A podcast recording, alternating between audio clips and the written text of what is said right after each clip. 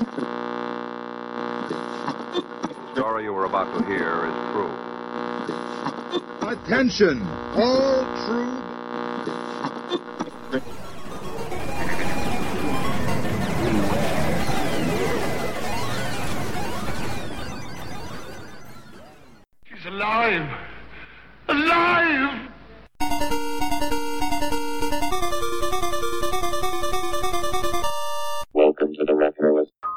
Was certainly excited about the Nintendo Entertainment System, but I had been a pretty dedicated Atari fan for years at this point, and while my friends drifted away from it, I had only increased the number of games I had for my Atari 2600 and played it still on a regular basis at this point. But eventually, with the marketing and seeing it in stores, I started to get interested in the Nintendo Entertainment System. Certainly, the thing that put it over the top was a day trip my family took into New York City and seeing it on a larger screen at FAO Schwarz, which was a magical toy palace, the stuff of dreams. And there it was, the Nintendo, front and center, a Duck Hunt being played there. And I wanted a Nintendo at that point. But even after I had gotten it, I wasn't pulled into playing it like most of my friends had. I liked Super Mario Brothers, but it just didn't capture my imagination. Then, one year for my birthday, my grandmother bought me a game for the Nintendo that won me over to the system. I hadn't asked for it, it was just a game she decided to pick out, and when I opened it, I didn't even know what to make of it.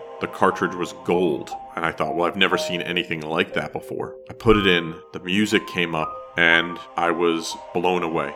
Here was a game that seemed like the closest I could get to an open world on a console. It was if someone had taken the game Adventure from Atari and fulfilled its destiny. Besides the cartridge and the music, the thing that most people will remember, and myself included, is the scope of the world being big enough that I had to deploy my own map in the game. And I didn't come to that idea quickly, even though I played Dungeons and Dragons and had to map things all the time. I had piles of graph paper just sitting around my room. It took probably two weeks of struggling and trying to memorize the game for me to think, oh, I should just draw this out. And so I grabbed a piece of graph paper and I started to move through the screens, not trying to play, but just trying to map.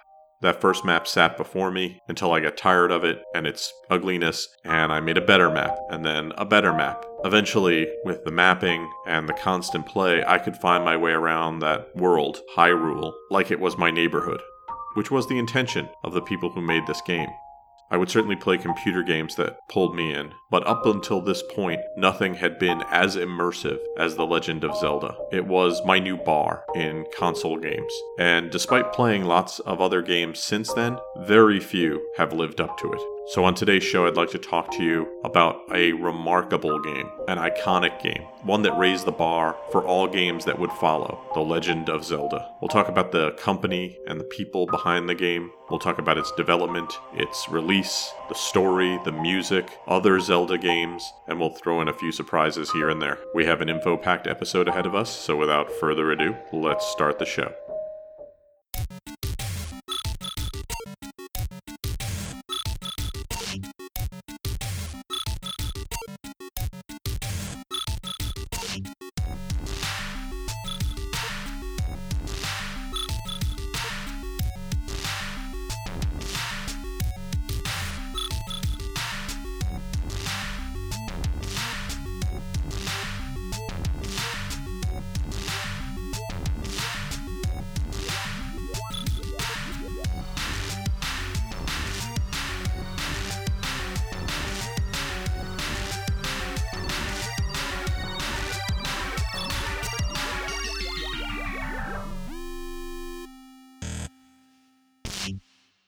The Legend of Zelda is a action adventure fantasy game published and developed by Nintendo. It was originally released in Japan as the Hyrule Fantasy Zelda no Densetsu.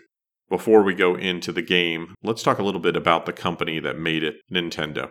Nintendo is a massive multinational company at this point. It is headquartered in Kyoto, Japan, and it sells both video games and video game consoles. But it didn't always do that. It's a pretty old company. It was founded in 1889 as Nintendo Karuta by Fusajiro Yamauchi, and it originally created handmade playing cards. Of course, it's difficult to make money as a playing card company forever. So, as the years went on and technology became more available, they started to get into other types of things. While some of those other things would sell well, it was in 1977 that they released their first console, the Color TV game. And from then on, they jumped fully into video games catapulting onto the video game scene with the release of Donkey Kong in 1981. They have not only created a slew of successful video games, they've created franchises that have sold millions of copies and have not only just had one successful video game console, but just a string, year after year, decade after decade, of video game console releases that push the limits on gaming in ways that are different than some other consoles have done. While their first console was in 1977, the one that most people are going to remember as their first console is the Nintendo Entertainment System, or the NES in the United States, or as the Famicom, or Family Computer. This console was released in 1983 as the Family Computer and would come to the United States a few years later as the NES, or Nintendo Entertainment System. Now, there had been other players in the video game console world in America, but most of them had gotten cleared out or severely injured in the great video game crash of 1983. And while many other people ran away from the console business, Nintendo went into it even more aggressively, helping to revitalize the gaming industry after the crash introducing not only technology but business practices such as licensing deals that are still used today you do not have a great console without a lot of great games. And that is arguably where Nintendo really shined. They not only released games like Super Mario Brothers, but Metroid and The Legend of Zelda, all in the early era of this console that would go on for years. And if those names sound familiar, you might have never even played the original versions of them because those games have gotten iterated upon for years afterwards and are still being made today. The Legend of Zelda, though, was originally not going to be released specifically on the Famicom or the Nintendo Entertainment System, but was going to be released on the Family Computer Disk System or the Famicom Disk System. It was a peripheral for the Family Computer, released in Japan in 1986 that used proprietary floppy disks called disk cards. These were, as you might guess, data storage. Not only did they contain more space where you could put games on, but also introduced better sound for the Famicom So what it effectively did was took the cartridge out of the system, allowing you to have cheaper games, but then you get this added bonus of better sound. And sound will play a very important part in The Legend of Zelda. This ability to have larger storage also led to the creation of a different type of game, the open world progress saving game. And two key games in that would be Metroid and The Legend of Zelda. While the disk system would slowly become obsolete as storage limits grew and technology got better, it had a powerful effect on game development at the time. And they would eventually create 200 games for the disk system library, some being exclusives, others being made for that system and ported to other systems. And that's where The Legend of Zelda comes into the picture. To witness the birth of the incredible Nintendo Entertainment System? The one to play with Rob, the extraordinary video robot, batteries not included. He helps you tackle even the toughest challenge. Will you be the first to raise the incredibly accurate Zapper and play games like Duck Hunt or action-packed Hogan's Alley and high-flying Kung Fu, each sold separately? Will you be the one to experience the Nintendo Entertainment System? Comes with Rob, Zapper, Control Deck, two controllers, Gyromite, and Duck Hunt before we talk about The Legend of Zelda, I want to talk a little bit about the people who made the game because they are not just people who made one game. These are people who have become legends in the industry, starting with Shigeru Miyamoto. Miyamoto was born in 1952. He is a game designer, director, and producer at Nintendo. Maybe one of the most famous and accomplished game designers in the history of games. He is the creator of not just The Legend of Zelda, but Mario, Donkey Kong, and Star Fox. Miyamoto got his start as an artist, that's what he went to school for, and developed an interest in video games and would join Nintendo in 1977. He would work on an arcade game called Sheriff, but his big breakthrough was the 1981 arcade classic Donkey Kong. As they got into console gaming, Miyamoto's expertise was put to the test, and he created amazing games like Super Mario Bros. and The Legend of Zelda, amongst many others. From that point on, he would be influential in other Nintendo games and is still a creative powerhouse today. His co creator on The Legend of Zelda was Takashi Tezuka.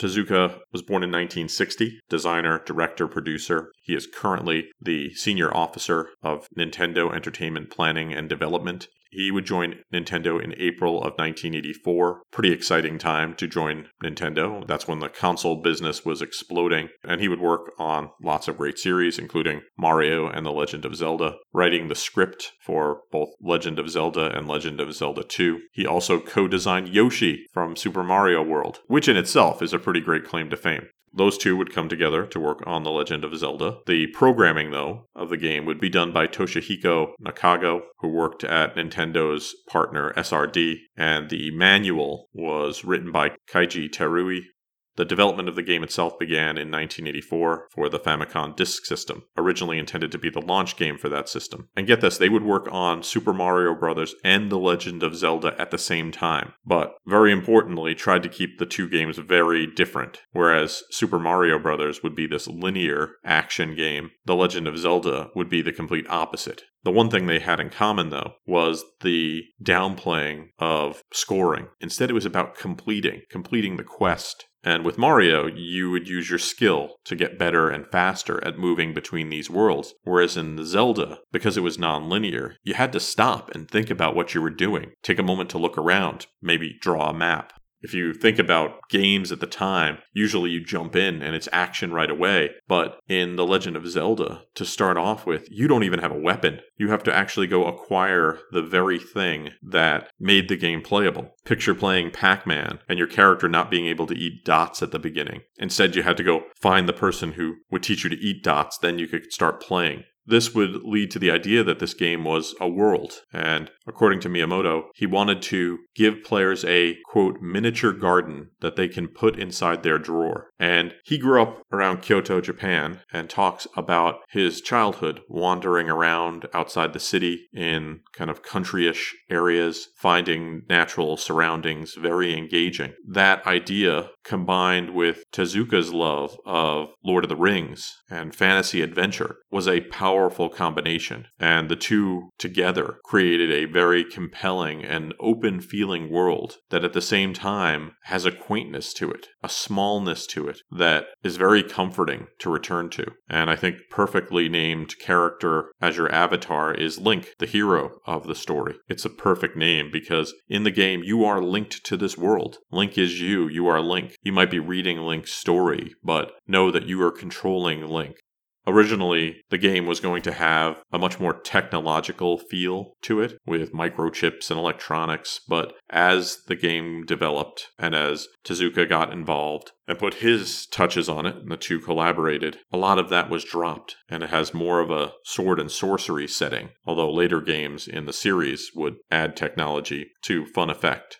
It must have been a really interesting time to develop games because the market was much wider at that point. Sure, we knew about arcade games, but Nintendo was rolling into a industry that had collapsed so they could take some chances. And that gave them the freedom to really experiment and come up with this open world concept. It probably would not have been possible, though, without some technology. And while in Japan they could release this on the disk system, in the US they needed something else. And the real game changer was the memory management controller chip. These MMCs are special chips designed by various developers for use in the cartridges themselves that extend the capability of the original console, allowing developers to make games games that feature capabilities that the original console couldn't offer alone. And The Legend of Zelda would be put on the MMC 1, which was their first custom MMC that integrated support for saved games and multi directional scrolling. Two things very important to The Legend of Zelda, because when you have an open world, you need to be able to save the game.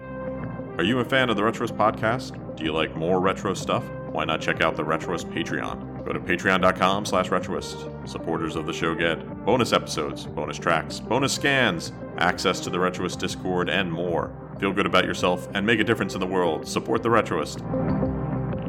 In the game, a small kingdom in the land of Hyrule is engulfed by chaos when an army led by Ganon, the Prince of Darkness, invades and steals the Triforce of Power. In order to thwart him, Princess Zelda splits the Triforce of Wisdom into eight fragments and then hides them in underground dungeons. Then she is kidnapped by Ganon herself, and it's up to you as Link to rescue Zelda and save the kingdom. In the game, Link needs to locate eight underworld labyrinths, defeat their guardians, and retrieve each fragment. Then, with the completed Triforce of Wisdom, you will go into Ganon's hideout in Death Mountain, confront him, and destroy him with your silver arrow. To talk about gameplay now, it seems so simple because The Legend of Zelda exists, is why it sounds so simple. But in the game, which is this open world, the player controls Link from an overhead perspective as you travel between a overworld and an underground world. You start off with just a shield, but you can enter a cave at the very beginning and retrieve your sword. Then, in the course of the game, you can acquire other weapons. You could also acquire loot in the form of rupees, which are used to buy more equipment, ability upgrades, and information. Hidden throughout the world are these dungeons, as I mentioned, that you need to find to get all the pieces of the Triforce of Wisdom. And each one has a unique layout that you need to figure out and map out and solve. The good thing is that you can find treasure in these dungeons as you go along that will help you. The game contains over 600 scenes with an overworld of 97 scenes and an underworld consisting of nine multi scene labyrinths. So it is a pretty large world. But if you're really good at this game, after completing it, you can begin an even more difficult version, the second quest in the game. Other games had done similar things, but none had done it as extensively as Zelda. And if you wanted to jump right into the more difficult Zelda, you could enter the name Zelda when you're creating a game at the very beginning. Now, I didn't go into who you will be fighting in the game because there was a great commercial that ran at the time that talks about the enemies that you will encounter in this game. So let's give that a listen. Watch Zelda become a legend on your Nintendo Entertainment System. Zelda! Which way to go? Good times! Hands! Leevers! Zelda! Zelda! The Legend of Zelda. A never-ending adventure new for your Nintendo Entertainment System. Zelda!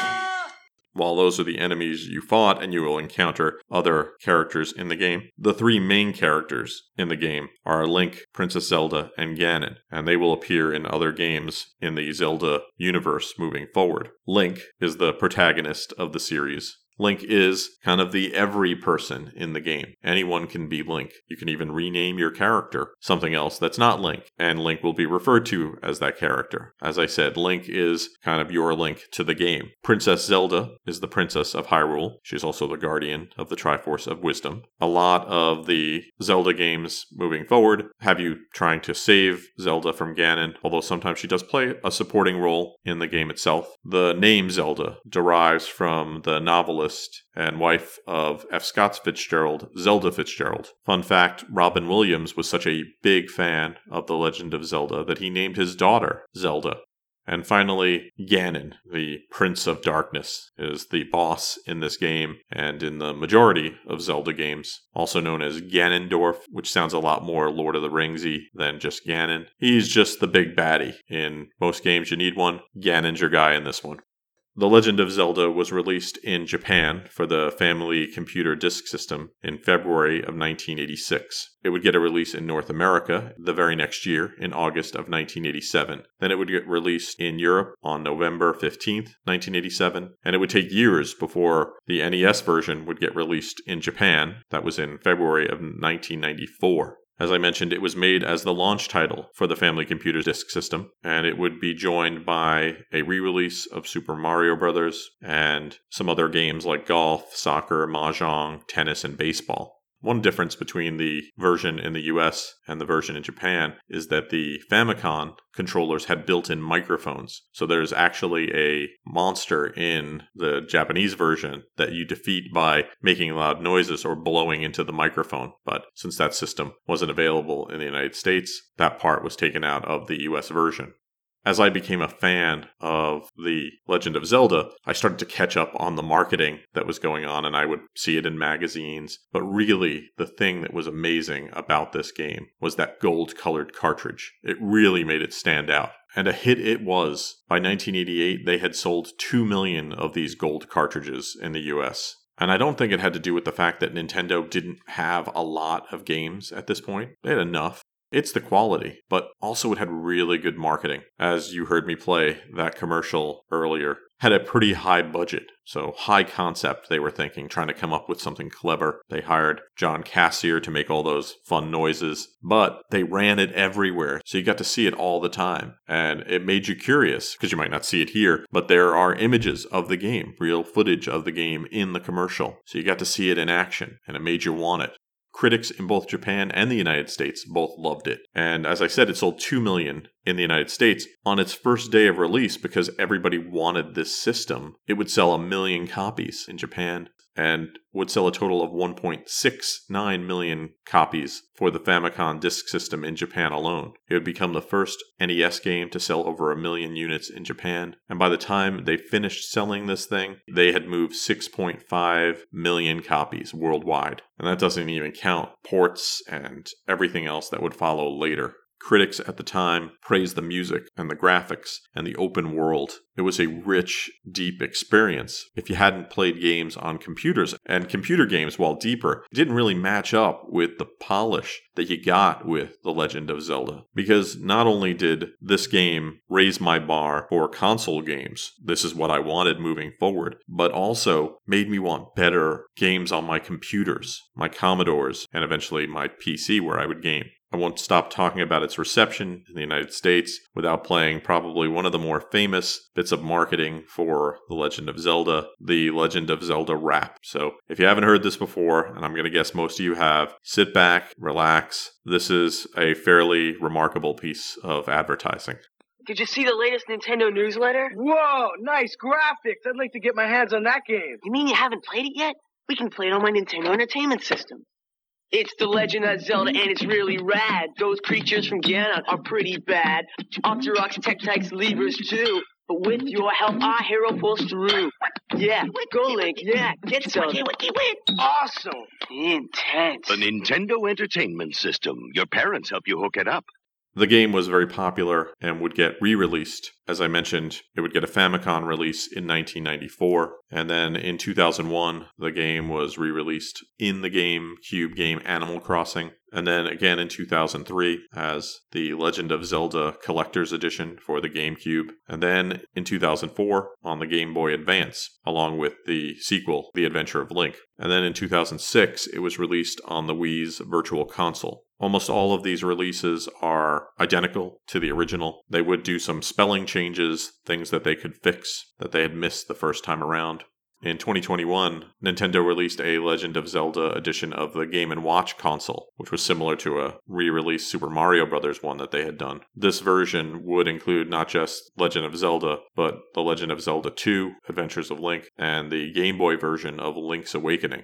Nintendo was pretty savvy about marketing and advertising and partnerships, and they would release some altered versions of the game. Most famously, there was a promotional advertisement campaign for a food company that released a version of Legend of Zelda in 86 that's quite sought after. There would be lots of other Zelda games that would follow. I have a timeline of them. In 86, you had The Legend of Zelda. And the very next year, you had The Adventure of Link. In 91, A Link to the Past. In 1993, Link's Awakening. In 1998, Ocarina of Time. In 2000, Majora's Mask. 2001, Oracle of Season and Oracle of Ages. 2002, Four Swords and the Wind Waker. In 2004, Four Swords Adventure, The Minish Cap. 2006, Twilight Princess. 2007, Phantom Hourglass. In 2009, Spirit Tracks. In 2011, Ocarina of Time 3D and Skyward Sword. In 2013, The Wind Waker HD and A Link Between Worlds. In 2015, Majora's Mask 3D and The Triforce Heroes. In 2016, Twilight Princess HD. In 2017, Breath of the Wild. In 2019, Link's Awakening. In 2021, Skyward Sword HD. And then finally, in 2023, Tears of the Kingdom. So you got some HD releases, which are basically kind of re releases of earlier games, and then a lot of original Zelda material coming in in between. I read through this list and I couldn't believe how many games there were because I only played a couple of these over time and haven't really been in on the newest consoles lately, although I hear about how good they are all the time.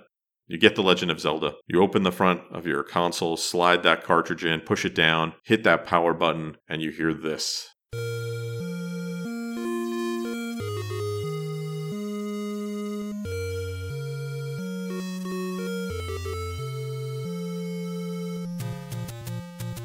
That is music done by Koji Kondo. He would compose all the music for the game. Originally, what you heard was supposed to be Bolero by Maurice Ravel, but they were forced to change it late in the development cycle after learning that the copyright for the piece had not expired yet. So he had to come up with a new arrangement within one day. And he did a great job because that music would become iconic, right up there with the music from Super Mario Brothers. They would eventually release that music if you wanted to hear it. A lot of people post it online, so it's not hard to find. But there's also an album called Famicom 20th Anniversary Original Soundtracks Volume 1. To create the music for the game, Kondo would write on piano and then convert it to NES by entering the music in assembly Koji Kondo was born in 1961. He is a composer, sound designer who works for Nintendo. When he was at his university, he saw a recruiting message from Nintendo saying they needed a sound programmer and someone to do music composition, and he applied for the job, even though he didn't have any demo tapes. He loved synthesizers and he loved games, so he thought, that's for me. And so he interviewed with one company, and that's where he's been ever since.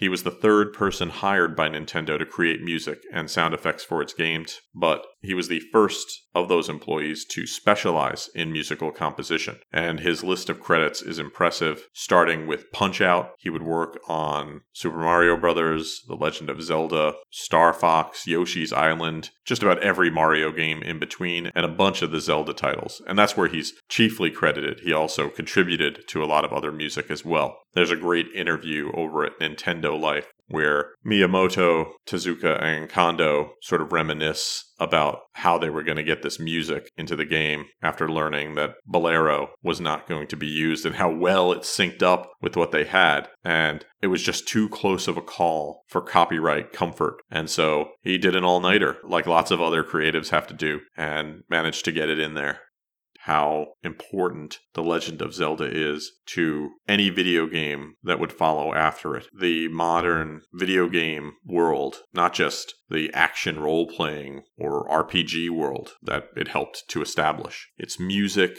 its creativity, the mythology around it. These were things that was maybe happening from some computer developers, but it raised the bar on consoles, something that many more people had access to. And by raising the bar, they made all games that would follow just a bit better. And if it just stopped with one game, that would be impressive, but they would continue to take these characters and this world and grow them into a powerhouse that still makes big news when they release a new game. But remember, it all started way back in the 80s with this remarkable game. So if you have access to original hardware, why not fire up The Legend of Zelda? You could also emulate the game or buy it on a modern console. It might seem simple to some people, but if you give it some time, let that music wash over you, get out some paper and start mapping, you'll find it an engaging and maybe even kind of life altering experience.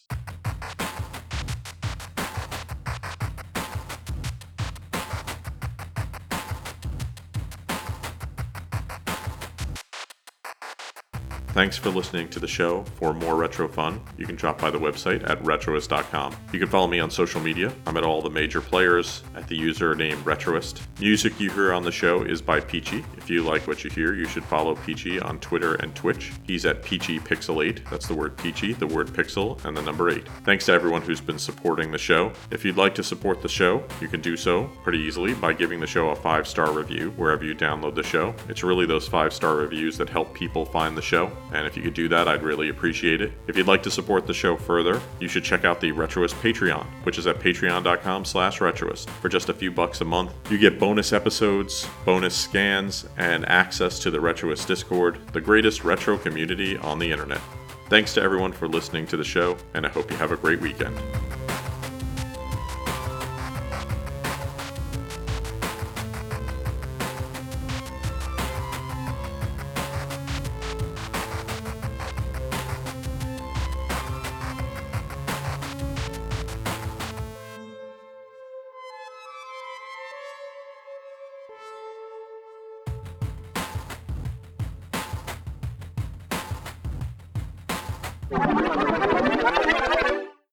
Dangerous to go alone.